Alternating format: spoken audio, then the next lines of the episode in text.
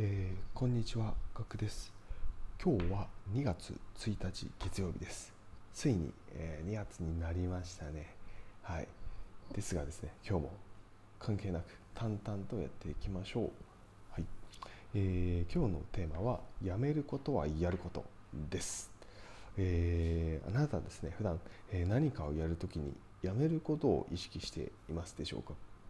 えまあ、これは意識しなくてもね、えー、時間は有限なのでですね何かの時間を減らして何かをやっています、えー、これをですね意識してやるといいことがあります、えー、それはですね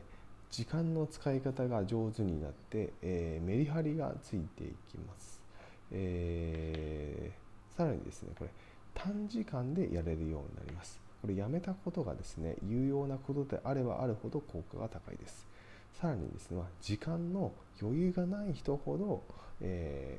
ー、短時間でやれるようにしたくなるので、えー、効果が高いです、えー、ではそれはですねなぜでしょうか、えそれはですねやめたことがですね無駄に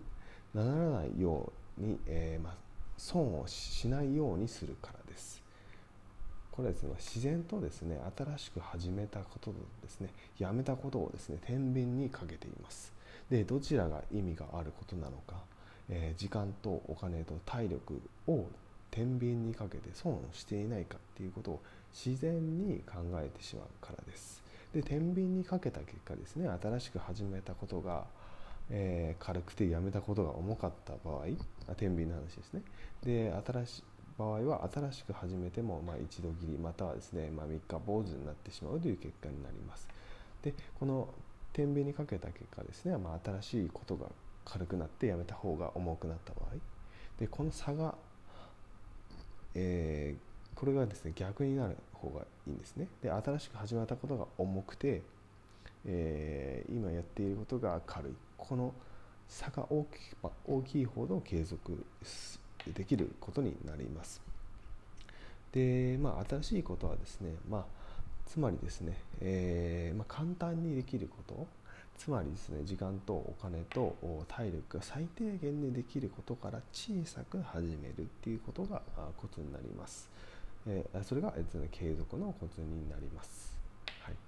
なのでですね、えーと、新しく始めたことがあ上に行って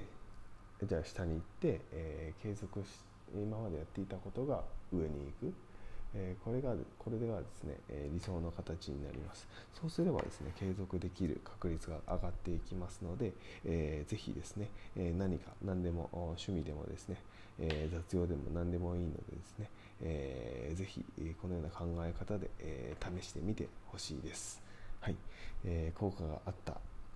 という方はですねぜひコメントもいただけるとありがたいです。はい、えー、それではですねまたお会いしましょう。ではでは。